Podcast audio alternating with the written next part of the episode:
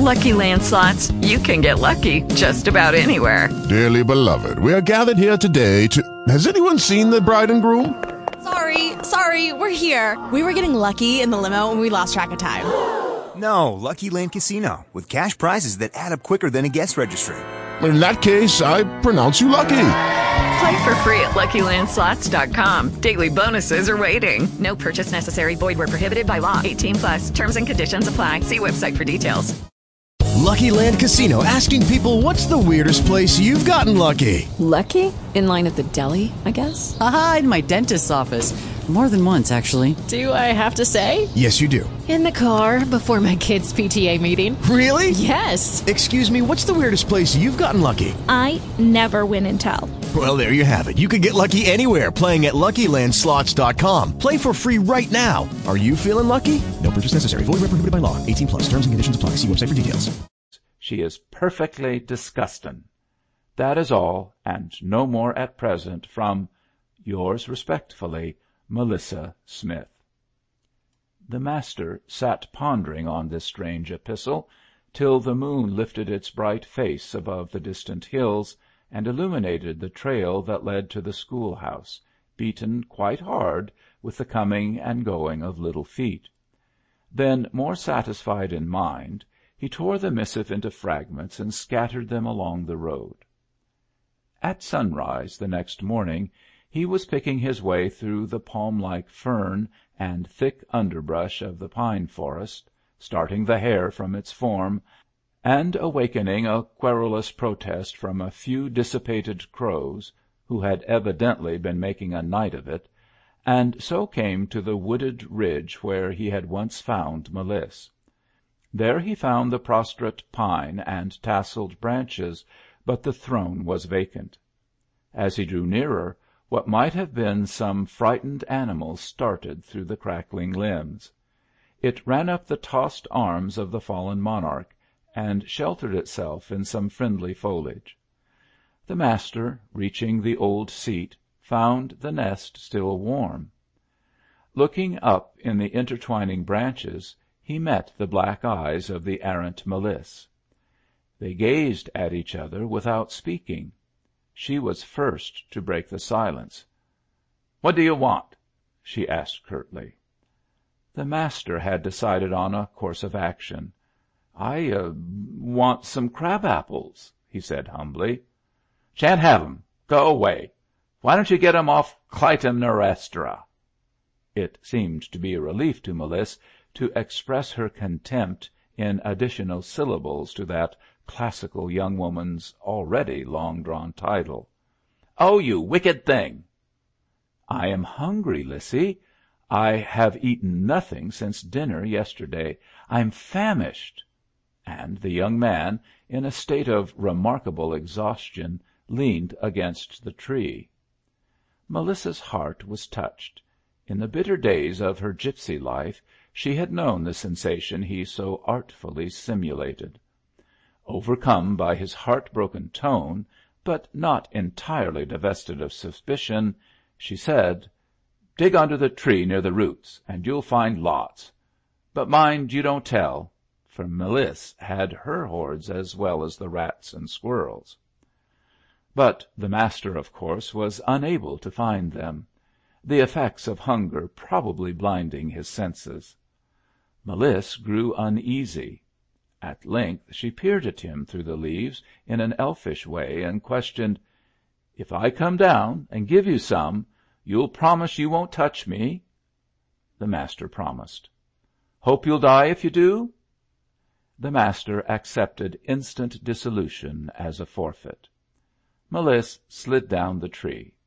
For a few moments nothing transpired but the munching of the pine nuts. "Do you feel better?" she asked with some solicitude. The master confessed to a recuperated feeling, and then, gravely thanking her, proceeded to retrace his steps. As he expected, he had not gone far before she called him. He turned. She was standing there quite white, with tears in her widely opened orbs. The master felt that the right moment had come. Going up to her, he took both her hands and looking in her tearful eyes, said gravely, "Lissy, do you remember the first evening you came to see me?" Lissy remembered. "You asked me if you might come to school, for you wanted to learn something and be better, and I said—" "Come," responded the child, promptly. "What would you say if the master now came to you and said that he was lonely without his little scholar, and that he wanted her to come and teach him to be better?" The child hung her head for a few moments in silence. The master waited patiently. Tempted by the quiet a hare ran close to the couple, and, raising her bright eyes and velvet forepaws, sat and gazed at them. A squirrel ran half way down the furrowed bark of the fallen tree, and there stopped. "We are waiting, Lissy," said the master in a whisper, and the child smiled. Stirred by a passing breeze, the tree tops rocked, and a long pencil of light stole through their interlaced boughs full on the doubting face and irresolute little figure. Suddenly she took the master's hand in her quick way. What she said was scarcely audible, but the master, putting the black hair back from her forehead, kissed her; and so, hand in hand, they passed out of the damp aisles and forest odors into the open, sunlit road. Chapter III Somewhat less spiteful in her intercourse with other scholars, M'liss still retained an offensive attitude in regard to Clytemnestra. Perhaps the jealous element was not entirely lulled in her passionate little breast. Perhaps it was only that the round curves and plump outline offered more extended pinching surface. But while such ebullitions were under the master's control her enmity occasionally took a new and irrepressible form. The master, in his first estimate of the child's character, could not conceive that she had ever possessed a doll. But the master, like many other professed readers of character, was safer in a posteriori than a priori reasoning. M'liss had a doll, but then it was emphatically Melissa's doll, a smaller copy of herself. Its unhappy existence had been a secret discovered accidentally by Mrs. Morpher.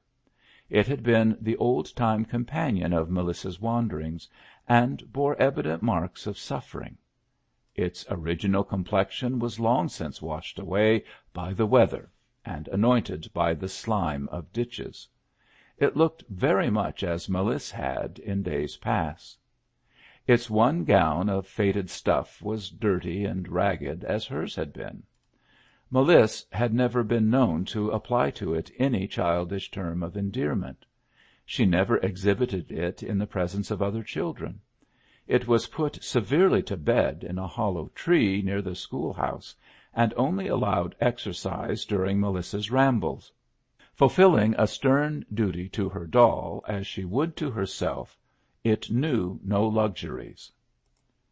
Now Mrs. Morpher, obeying a commendable impulse, bought another doll and gave it to M'liss.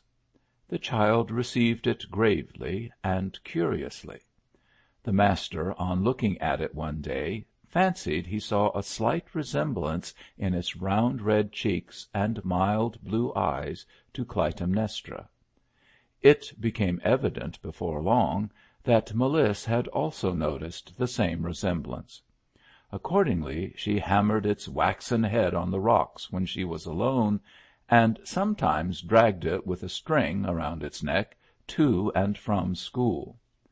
At other times, setting it up on her desk, she made a pincushion of its patient and inoffensive body.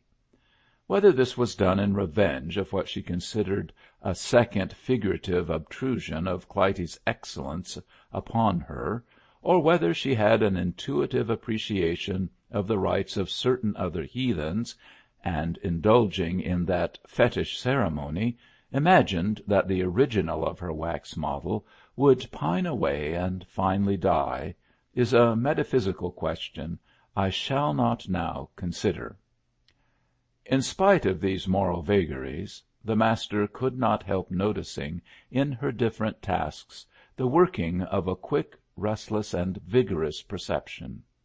She knew neither the hesitancy nor the doubts of childhood. Her answers in class were always slightly dashed with audacity. Of course she was not infallible, but her courage and daring in passing beyond her own depth and that of the floundering little swimmers around her, in their minds outweighed all errors of judgment. Children are not better than grown people in this respect, I fancy, and whenever the little red hand flashed above her desk, there was a wondering silence, and even the Master was sometimes oppressed with a doubt of his own experience and judgment. Nevertheless, certain attributes which at first amused and entertained his fancy began to afflict him with grave doubts. He could not but see that M'liss was revengeful, irreverent, and wilful; that there was but one better quality which pertained to her semi savage disposition the faculty of physical fortitude and self sacrifice; and another, though not always an attribute of the noble savage truth. M'liss was both fearless and sincere. Perhaps in such a character the adjectives were synonymous. The Master had been doing some hard thinking on this subject, and had arrived at that conclusion quite common to all who think sincerely, that he was generally the slave of his own prejudices, when he determined to call on the Reverend McSnagley for advice. This decision was somewhat humiliating to his pride, as he and McSnagley were not friends. But he thought of M'liss, and the evening of their first meeting.